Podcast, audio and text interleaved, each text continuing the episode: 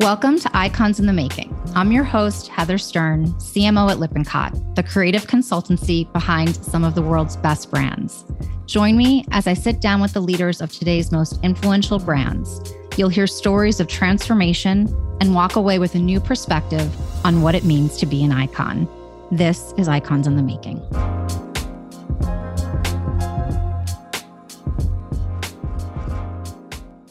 Creative breakthroughs are often the result of taking bold risks. No one knows this better than today's guest, Fernando Machado, who is one of the world's most celebrated envelope pushing marketers. From brand guru at Unilever to global CMO at Burger King to CMO at Restaurant Brands International to CMO at Activision Blizzard, Fernando has built a career driving cultural relevance and business growth for some of the world's best brands, all centered on the belief that creativity creates competitive advantage. Now, he's taking on perhaps his boldest role yet as CMO of Notco, a Chilean based startup that uses AI powered technology to develop plant based foods. I am so excited to sit down with this brand genius to talk about his remarkable career and his thoughts and predictions on creativity, purpose, sustainability, AI, and a bunch of other cool stuff. Welcome, Fernando. It's so good to see you. Thanks for having me and thanks for the kind words. Yes. Well, you know, lots have been said about you and all of the incredible things that you've done for the industry. And it seems like you just keep pivoting. Lots of topics I want to cover Dove's real beauty sketches, Burger King and your time there, Call of Duty, Vanguard.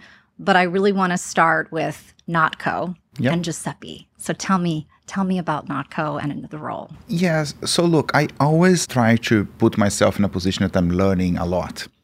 Throughout my whole career, that has been always the approach. I think it's something that I was raised with that mindset. My dad used to always say that knowledge is the most important thing that you can ever get. And whether it was Unilever or Activision or Burger King, RBI, you know, I was really like making career choices that would put me on that position to have like a steep learning curve. And my moves have been pretty much driven by that too. You know, where can I have the steepest like uh, learning curve? I always worked thinking that I had a startup mindset. But what the hell did I know? I never worked in a startup before. Yeah. But I was always trying to move fast, break things, and and learn by doing and cut the bureaucracy a bit, no matter how big or small uh, the place I was working in was. And I always had this idea of like working on a startup at some point. I think like I'm on a level of seniority today that I can have a much bigger impact than just marketing. And Notco was a, a company I was eyeing for quite some time. You know, like from the time I was at Burger King, this is like maybe like three, four years ago. I think it's like actually pre-pandemic. First time I've heard about then was in a conversation with Yuri, who was the president for Burger King Brazil. And he came to me and said, Hey, you should take a look at these guys. They have a pretty cool like mindset about how they they do things, like their products I call not like not mayo, not milk, not burger, and they use AI to create the products that they develop. Back then, AI was not as hot as it is today. Yes, it sounded really cool. I'm a big of a geek myself, so it sounded really cool to to, to see what they were up to. And I started to follow Notco in social, seeing like what Matthias, who is the co-founder and CEO, was posting the stuff that they were doing. And I built a relationship with Matthias because of that. Mm. I think that the first time we spoke, it was because I made a comment on something that he posted on LinkedIn. Wow. And that triggered, sparked a conversation like on the behind the scenes. This is years ago. And then the conversation evolved like towards like end of last year beginning of this year. And i was not planning to leave activision blizzard necessarily. I was there for two years which is a short tenure uh, in my mind.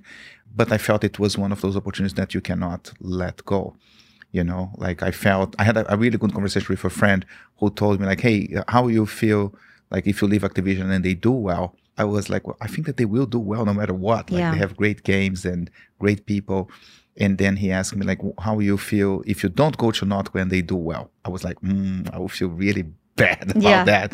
So I decided to take the leap of faith and join the company. That was officially like early April of this year. And so far, so good. It has been a fun ride. It's amazing a group of people, amazing technology, which is something that I really appreciate and like. And a brand that's not afraid of like doing bold things. So I'm super excited about the opportunity. Tell me a little bit more about the technology. And, uh, you know, we now, as you say, talk about AI, it seems Yep. like all the time, Yep. but kind of deconstruct how AI is used to create these Yeah. plant based. So the, to me. AI at its best is used to augment humans' abilities. You know, it's never AI by itself. I see it as a tool. And I think that that's how we see it. So we have a really strong AI team. Like uh, one of the co-founders is the AI guy, let's put hmm. that way. That's Karim. And he has a very strong team underneath him with Adit and lots of very talented people. And we created this AI, which we named Giuseppe. It's named after that painter Giuseppe Arcimboldo from like mid 1500s that used to do these portraits with fruits and vegetables. You hmm. probably saw mm-hmm. one at some point. So it's basically like creating art with plants. So that's why the AI is called Giuseppe. And the way we do things today, and the reason why I'm saying today is we take like a- an animal derived product we do a whole analysis on that product chromatography physical properties all sorts of things to create almost like this dna or a snapshot of what the product is we feed that into giuseppe and then giuseppe proposes like four or five recipes that could match that target then the chefs take those recipes prepare the product try the product and give feedback to giuseppe and then giuseppe Does Giuseppe get mad when, when people don't like what no, he creates? he's, he's, he's pretty chill. He's chill, okay. Um, Yeah, and, and he experiments a lot. He does different experiments, and sometimes the variables are very far from each Mm-hmm. other. Some of the ingredients that Giuseppe proposes are unconventional, I, I would say. And with the feedback of the chefs and our R&D team, the AI basically like converges to a superior formulation. The beauty of the products that we have is that, for instance, our milk, which we call not milk, it's not like a single ingredient product. I always uh, d- drank plant-based milk, but like you have to choose oat milk or almond, and there are positives and negatives about that when you are stuck with one ingredient, whether that is like the nutrition profile that you can get or the physical properties that you can get. Usually, oat and almond they don't foam really well. Like I don't know if you drink uh, plant-based milk, but like try to make a cappuccino and take a look at the difference between how a cow's milk foams and, and that we are not limited by that. So our nut milk has cabbage, pineapple, coconut, which are maybe ingredients that one would not think about adding to that type of formulation, but because we use AI and because we have this interactive process, we end up like getting a superior formulation with ingredients that may not be what a human would recommend Right. at first. Our nut chicken has strawberry on the formulation. You know what I mean? Like uh, if you came to me and said, Fernando, how would you formulate a plant-based chicken? you probably would wouldn't probably say not strawberry. recommend strawberry. Yes. And the thing that excites me the most is like what's yet to come. Hmm. You know, because the more we play with Giuseppe, the more we learn about the tool, the more the tool gets better at Mm-hmm. what it does. Not only the cycles to develop a product get very much shorter. I think that the first one of the first products we developed, which was not mayo, took 18 months, which is relatively short.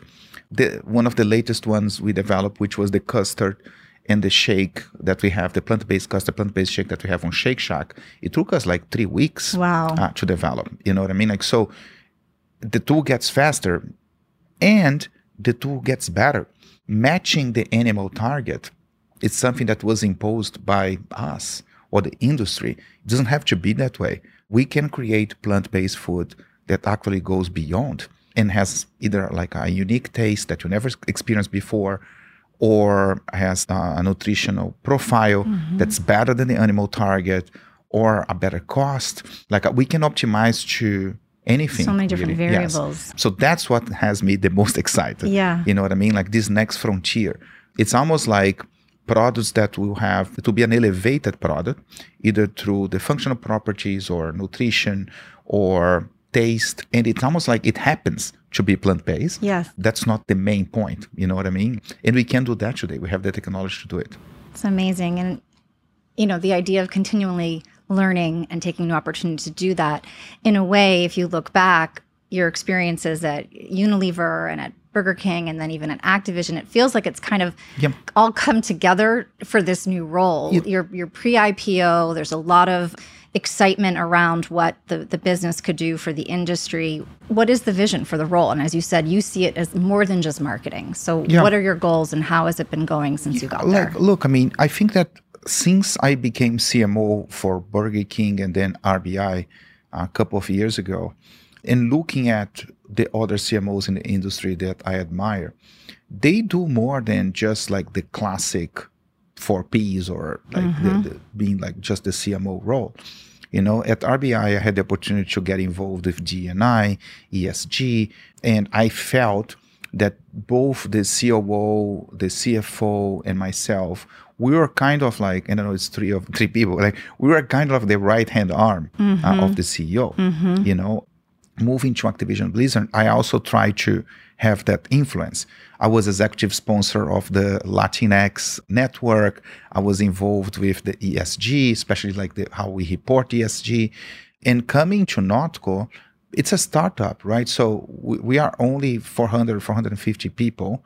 The leadership team is relatively small, mm-hmm. and you end up like dipping your your toes or your finger on everything. You know what I mean? Like, so we work very collaborative and close together. Terry, who is our legal counsel, Taylor, who is our CFO, Jose, who is our COO, Matthias, who is our co-founder, CEO, Karim, Adit, Lou, who is my head of marketing.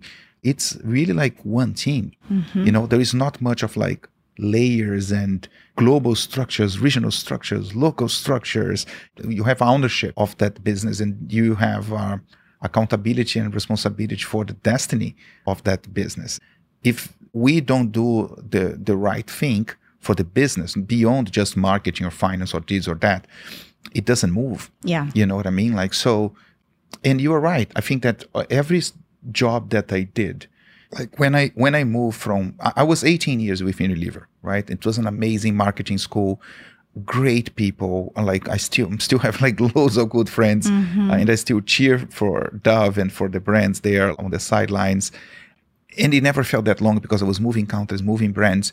But there was a point in time where I started to feel like, oh, I need to try something different, you know. And going to QSR fast food in the beginning it was just Burger King. It felt like a great step because it's a completely different culture. Mm-hmm. RBI, 3G from Unilever, completely different like business model, franchisees that I had to influence. I didn't have to do that. Like while I was at Unilever, a space, right? The restaurant. I didn't have a space. I was selling to Walmart and Yes. Walgreens and CVS. I didn't control that. So I, it was a lot of learning a little bit over seven years there. And then I felt, oh, I need to do something digital. You know what I mean? Like a purely Truly digital native, I yes. did like digital transformation at RBI. We launched mobile order and payment, delivery, loyalty, all those things. So I, yeah, I did a lot of work there, but it was not digitally native. I love video games. Yes. And so it felt like right, you know, like it's digital. It's something that I like. It's a, a- amazing brands on Activision Blizzard. And then a startup, Yes. you know, which was like the missing piece on the puzzle. You know, I always try to do things that will build on what I've done before. Notco has loads of partnerships with fast food restaurants, whether it's Burger King, Domino's, Starbucks, Shake Shack in the US. So many, you know, like it is important. I, I know that side of life. Oh, we also sell to retailers. Yes, I was in CPG Yes. for 18 years. Oh, by the way, e-commerce is really important because our consumer over-index on e-commerce. Oh, great, because I just came from doing a job that was digitally native. So it all comes together, as you said. So when you come back as a guest in a year or two, you're going to be, you know, somewhere in space doing something totally different, drawing on all these experiences. But for now, we'll, we'll stay down here on Earth. One of the things we talked about initially was the power of creativity and how it surprises you how sometimes we have to continue to prove the business value. Obviously, marketing and brand go well beyond communications, but communications are an amazing way to create an emotional connection. And I think you are the most awarded marketer in terms of the literally hundreds and hundreds of awards of the campaigns that you've developed. Tell me about one or two that just stick with you and you're most proud of? I mean, I know it's it's like hard to Yeah. pick amongst your children, but what would you say? like look i mean i i think it's funny that you still need to make the case for creativity but Yes. we still have to for some reason i think in life like anything that's creative is better than something that's not creative Yes. and i think people tend to agree with that Yes. i think that where where people struggle is that something that's creative usually is something that's new right? And something that's new leads to a bit of uncertainty in the system.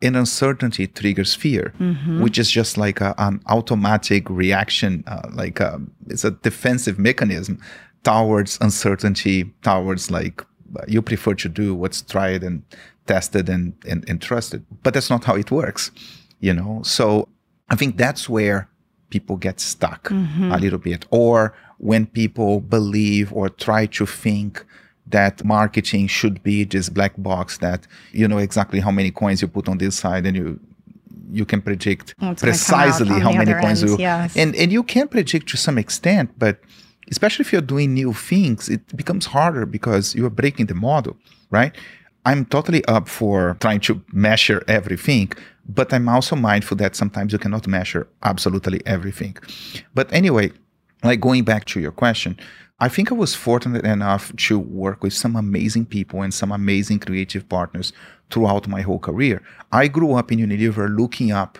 at people who were doing absolutely insane creative work, whether that was Simon Clift or Steve Miles, who was my boss when I was on Dove and when I was on Vaseline. There were so many people doing great creative work.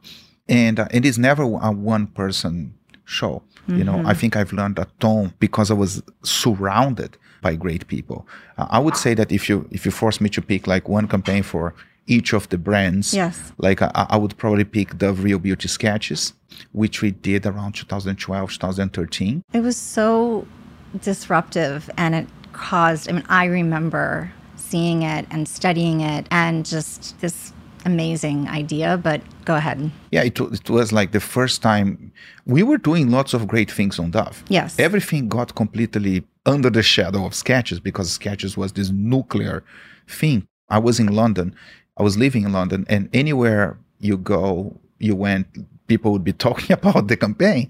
It was insane. And it was the first time that I experienced that to do something that became a global topic of conversation. Mm-hmm. Every single country in the world was talking about Yes. that. It was on TV, the news, on the internet, like it took over mass media. And again, like an amazing team, you know what I mean? Like Steve Miles was my boss, was leading of NI and the media team from Unilever and the agency team from Ogilvy São Paulo, Hugo Diego, Beto, Anselmo, like Veronica on the produ- uh, that was the producer, John Carey who shot the, the campaign. It was really like a bunch of like very talented people working very hard, working together. in one of those moments where all the stars align, mm-hmm. you know, and you create something that's really special. So that's a, a, a really big one. Did you have to fight to kind of get that idea through? No, because of Steve. Yeah. Steve was also, I think that we are different and similar in many aspects, but he was also like someone who was constantly fighting in Unilever, and he was much more senior than I was, like constantly fighting Unilever to do things differently, to kill the bureaucracy, to just just do it. And we did almost like completely under the radar. We only revealed the thing when it was ready. Right. Um, and then it was about convincing countries and markets to to jump in. And we had a lot of support from Paul Polman, who was the CEO. We had support from the CMO. Everyone who saw the campaign after it was ready got behind it. Yes. You know, so really like a, it's a it's a team sport. Yes. You know, it was lots of people involved. Marc Mathieu, who provided support. I could go on and on and on with everyone who was involved on that one. On Burger King, I think we did a bunch Yeah. of things, whether it McWhopper, Burning Stores, Whopper Detour, Moldy Whopper. Moldy Whopper, I think, is just such Yeah. a. It's almost this idea that feels incongruent with what you think you should do, and yet there's such a beautiful story behind it. Tell me, tell me about that one. Yeah, so like we were working for like five years to remove ingredients from artificial sources from the food. You know, it was not easy at all uh, to do the work because every time we remove an artificial ingredient, it has an impact on taste and no one is willing to compromise on taste. I mean, consumers. Every time you remove an ingredient that's artificial, it may have an impact on shelf life of the product. It may have have an impact on, on operations, like mayo, for instance. When we removed preservatives mm-hmm. from artificial sources, we had to refrigerate mayo. You know, good luck changing the procedure of how to store mayo in 15,000 restaurants. Mm. You know, it's a nightmare. Any small thing is hard. That was not a small thing. So it took us a long time and cost, you know, to do the things and and develop the right raw materials and but we believed on it you know like it was part of our esg program it was part of one of the commitments that we we had made like at rbi as a company we knew that we had to improve the quality of our food and we believe that the food should be real so it was a long time in the making. And even though it was something so important we know that people have other things to worry about right. rather than whether burger king has ingredients from artificial sources or not you know what i mean? Like so in the grand scheme of things it's something really big for the brand but people have their lives and yes. their concerns and their worries they're thinking about other things. So we knew that we had to shake people out of their status quo to pay attention to the message.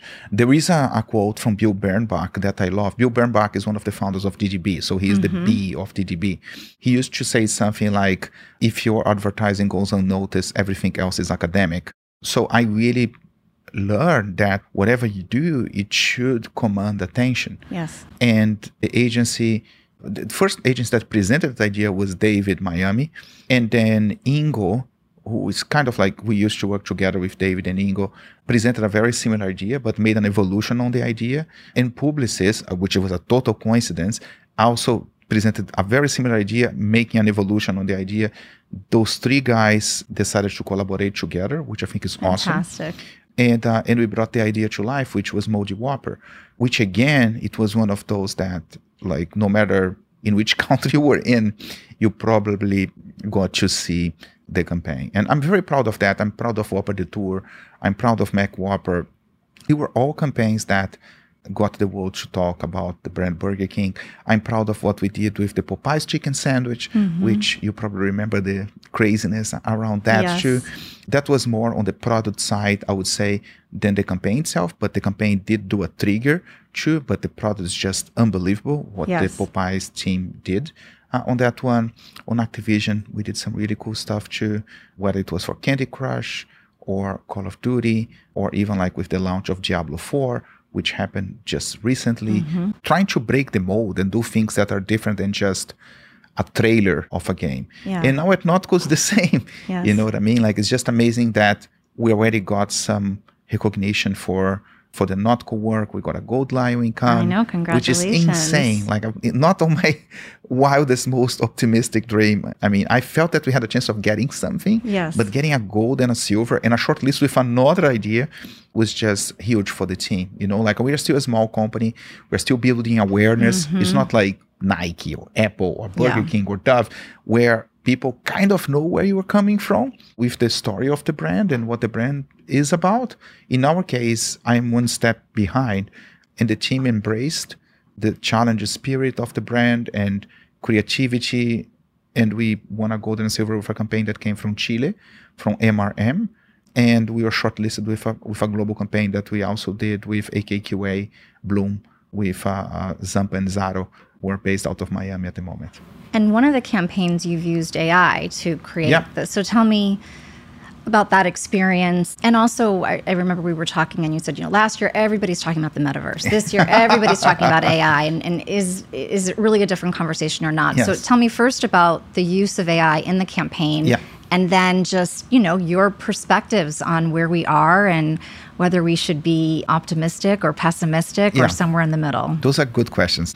It's not a must for Notco to use AI on the campaigns. Mm-hmm. But if there is an opportunity to do so, I think it helps tell the brand story because the brand story is centered on that technology. AI. So in that specific case, the the old, the old animals campaign, which was shortlisted in Cannes, the the insight that the guys came up with was the fact that when you think about an animal, usually you don't think about an old animal, right? Because on the food industry, these animals they live a fraction of what their life expectancy would be had they been on the farm for sure that if if you live on a farm or if you, you probably know what an old animal looks like or depending on the country you are in if maybe a little bit less urban mm-hmm. you also know that but in general especially on the city centers that tend to over-index with plant-based the story is different like i cannot see many old cows or pigs or chicken in sao paulo or in new york mm-hmm. or in la so we used ai to create those images, right? I mean, which again, it was uh, it was not done for to save cost or do it. It was to kind of like underpin the story and explain that we use AI just like we use AI in our to develop our food. Yeah. So that was what was behind the use of AI uh, uh, on that one. I am Brazilian. Mm-hmm. That's why I have this funny accent. And I'm like, maybe I'm the one with the funny accent. I'm like hopeless optimistic about things. Yes. And because I see AI as a tool and something that helps augment like human capacity, I'm very optimistic about it. Will some people lose their jobs because of AI? Maybe, but like I don't see the, the work being reduced because of AI. You know what I mean? I actually see us doing more right. uh, because of AI. I will do more assets. I will do more experimentation. I will happy prototype even faster mm-hmm. than I used to do before. I may save time on pre-testing. I don't know. You know what I mean? Like so. I don't see us like, oh, it's here to replace people. I don't think so. I think that in the grand scheme of things, it will help us do more. It's not about, for me at least, reducing budgets or reducing people mm-hmm. or and hopefully if used the right way it will help us solve problems that we couldn't solve by ourselves. Right. whether it's in health or pharma or sustainability or economy you know what i mean? Like so i see enormous positive potential for ai i. Don't see much as a as a threat. Is it surprising to you just to witness all of the anxiety around it? Is it something that you can think an analogy of from another time or mm, like no like to me it's like negative headlines sell more yeah you know what i mean like uh and the press tends to love a negative headline I, am not saying that we should be irresponsible and right. not evaluate the potential downsides that AI could could have. I just think that on the long run, it will be more positive than negative. And I think it's human nature to have these debates and especially with something that's so hot. One thing that you touch, I think AI is very different than metaverse. Mm. As a topic, yes, you know, like uh, last year it was all about the metaverse, right? Uh, and I remember always I was working on Activision Blizzard, getting the question again and again and again about metaverse and this and that. It was such a hot topic, and it it never I never fully understood mm. like uh, why people thought that was a new concept. You know what I mean? Like, especially when it comes to gaming. Like I remember playing Second Life. I'm right. really aging myself here. No, but like that a, was or like World of Warcraft, which is kind of like a metaverse in itself. And I saw lots of brands thinking about metaverse and doing work around metaverse that I couldn't see the real utility for the consumer. Mm-hmm. you know so i remember like someone saying something like oh i, I want to have my bank on the metaverse. And, uh, and i think that's the best example i can think of. Like i don't want to go to the bank in the real world. You know why the hell i want to go to the bank in the metaverse which should be a time i'm like just having fun or, yes. or, or you know? So there was no real utility mm-hmm. in, in most of the use cases ai is different yeah. You know, I can see a tone. It to me is all about utility. Mm-hmm. So that that's why I don't put I think that both were hot topics, but, but they're very, very, different. Different categories. You know, like uh, one was I think a bit of an empty uh, hot topic. The other one is one that we're still trying to figure out, but the utility is very clear. Yeah. You've had you know a number of really incredible roles as a CMO. I think there's also this ongoing discussion about the changing role of the CMO, the value of the CMO, the tenure of the CMO and how it's, you know, shortening. Mm-hmm. You also earlier said that for you, you know, it's it's much more than marketing. So I guess sitting where you are today and having experienced what you've experienced, what do you think makes for a successful CMO? What do you think are the essentials? And how do you want to take this platform that you have now and even push it further? Yeah. So I believe on the the, the need for a chief marketing or chief brand officer in companies in general. Mm-hmm. You know, like look, I mean, everything that I'm saying here is my personal opinion. Yeah. You know, and I know there are people out there that think differently than I do. But I find it weird when companies replace the CMO with a chief growth officer, for instance, because like my role is about growth, you know. Though I do think that you need someone thinking about the brand and being a steward for the brand and carrying that flag and showing where the brand uh, should go. You know, like uh, maybe I, I, I see the world through those lenses because, as I said, I grew up in marketing in Unilever, always looking up to a CMO. And I find it weird when companies that are, have very strong brands don't realize that. Mm-hmm. You know, I find it weird when the CMO doesn't report to the CEO. Mm-hmm. You know, it's almost like the brand doesn't have a seat on the table. Right. You know, and I find it weird that in most companies, it's almost rare to have a CEO that came from real marketing. Mm-hmm. You know, most of the CEOs, they either did like a general management type of role, or they were the CFO, or they were the COO, which was probably like a general manager type of role Right. before. You know, like I can think of like Kraft Heinz today with Miguel Patricio, who was the CMO for AB InBev before. And then I struggle to think about, I'm sure there are more. I think that the CEO from Impossible Foods also came from agency slash uh, marketing background, which is great, but there are not so many out there. You know, like I think it's a missed opportunity. I'm relatively biased on this comment, Yes, but like I think I it's a missed too. opportunity uh, uh, for like the, the brand is the biggest asset I think together with the people obviously that, that the companies have. Mm-hmm. Yeah. You know what I mean? Like uh, I go and I buy Dove, like the brand, Yes. you know, like and it's a great product. It cannot be great brand, shitty product. Like it's not going to work on the long run. Right. But the brand is very powerful. You know, the CMOs that I admire the most, they become the right hand arm of the CEO. They do more. They do the stewardship of the brand and they do like develop the right processes and the right culture in the company when it comes to cre- creative and marketing and brand but they do more you know like uh, they and i think that they do more and depends a bit on what are the interests of that specific person? What are the needs of the company the person is working with? I think that in my case i'm very passionate about dni i. Am latin american so i try to to get involved.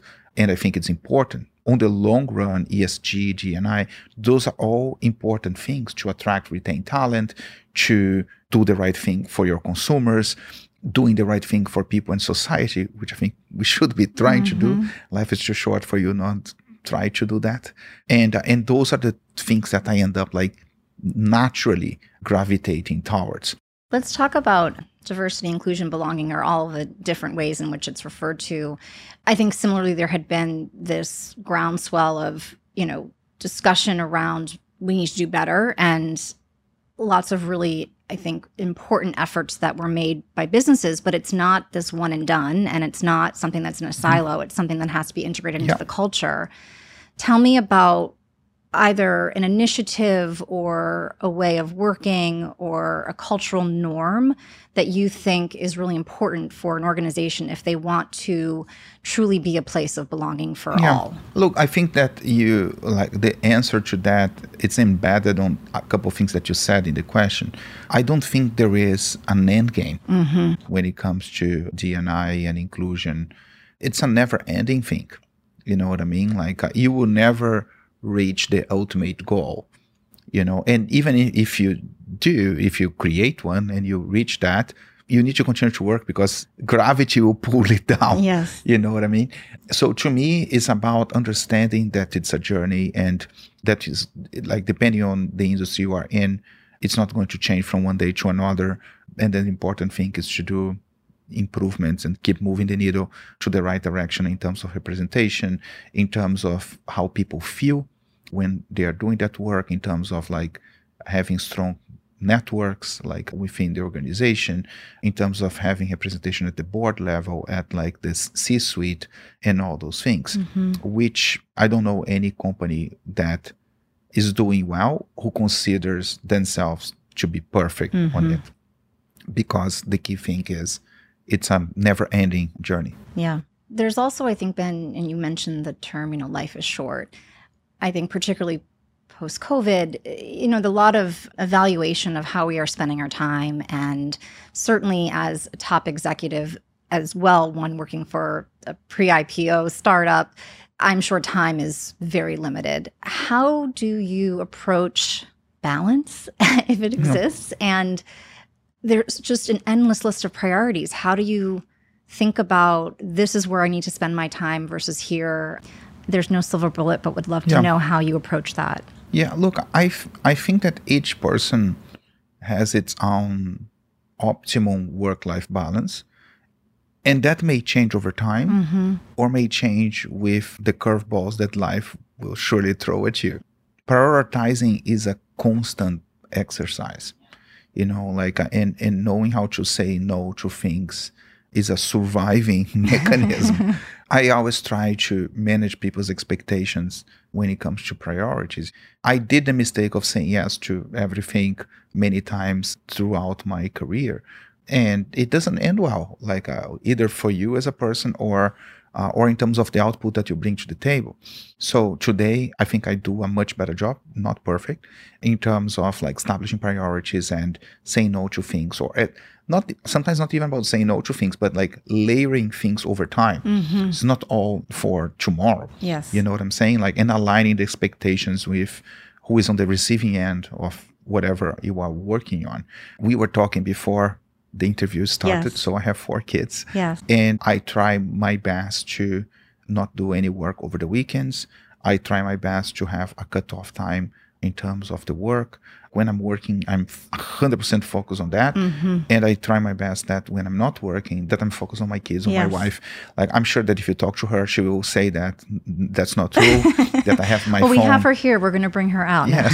like, uh, that I have my phone uh, all the time, yeah. like uh, open which is true. But where your center of gravity is, is more yes. with family when you're with family. Yes. I think more important than work life balance is like being present. Mm-hmm. You know what I mean? If you're doing the work, focus on that, get it done, close the books, go to the next thing. You're with your family, focus on being there, be present there. Yes. Like some people, like, it's not just about the time. You know, of course, the time matters. Yes. But being present, I think, is even more important. And how you use the time or you engage with the time. Yeah. So before you go off into space, let's say a year from now we're sitting down, what do you hope you can say about where NotCo as a brand is? I think that a year from now, I would hope that if we sit together, you will look at me and say like, how the hell did you guys do all that? Mm on a budget. you know what I mean? Like, how did you make everyone talk about the brand and know the products? And the brand became so hot and so cool, knowing that it still is a relatively small business because it's a startup. Yes. You can't compare our size with Unilever or Kraft Heinz or, you know, but that's to me is like the challenge of proving the point that creativity can be a source of competitive mm-hmm. advantage no matter what size you have. Yeah. You know, and just the fact that we already get some recognition in terms of uh, the creative we are doing and that the business is doing well, yes. even though there are, it's a challenging category that has its ups and downs.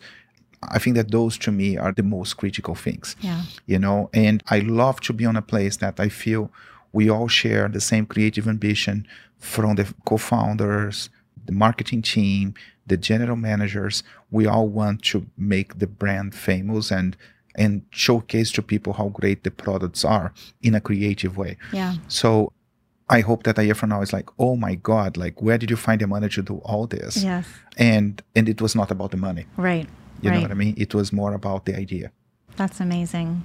Well, last question before I let you go on to what I'm sure is a whirlwind day. Who is your icon?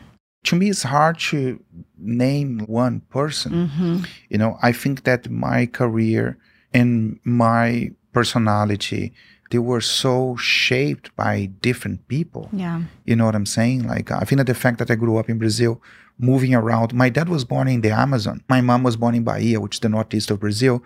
I lived everywhere in Brazil because my dad was in the army and we had to move around. Then growing up, I moved out of Brazil I did an MBA in Europe, then went to New York, went to Mexico, went to London. Now I'm in Miami. My clay was molded by lots of like uh, people, different places, people. experiences. You know, like uh, yeah. if I think about Unilever, I think Simon Clift and Steve Miles had a huge impact. If I think about the agency side, so many people like Emma Cookson, who was a strategic planner when I met her uh, at BBH New York, to Anselmo Ramos, who still is like a great partner in crime, Gaston Bigio, Pancho, Gus, La- Lauria, like it's like endless, you know, Mhm. like the number of people who I try to surround myself with and always inspire me to to try to do better things. Yeah. You know, my teams, like family wise, my mom, my dad, my wife who can tolerate me. Um, you know what I mean? Like uh, it's really like a, a broad network of people that without whom Hmm. I wouldn't be who I am, either at work or in my personal life. Well, I think that's a good answer. Fernando, thank you so much for, for sitting with me today. I think the things I'm taking away are about continually learning, staying humble, staying present, having some fun while we're doing it, and being ambitious. You're amazing. You are an icon. I can't wait to see what you're doing at NotCo and beyond. Anytime. Thanks for having me. It was a pleasure to talk. Thanks for tuning in. If you liked what you heard, share with your colleagues and friends, and subscribe on Spotify, Apple Podcasts, or wherever you listen. And if you're feeling really generous, leave us a five star rating. Thanks, and I'll see you next time.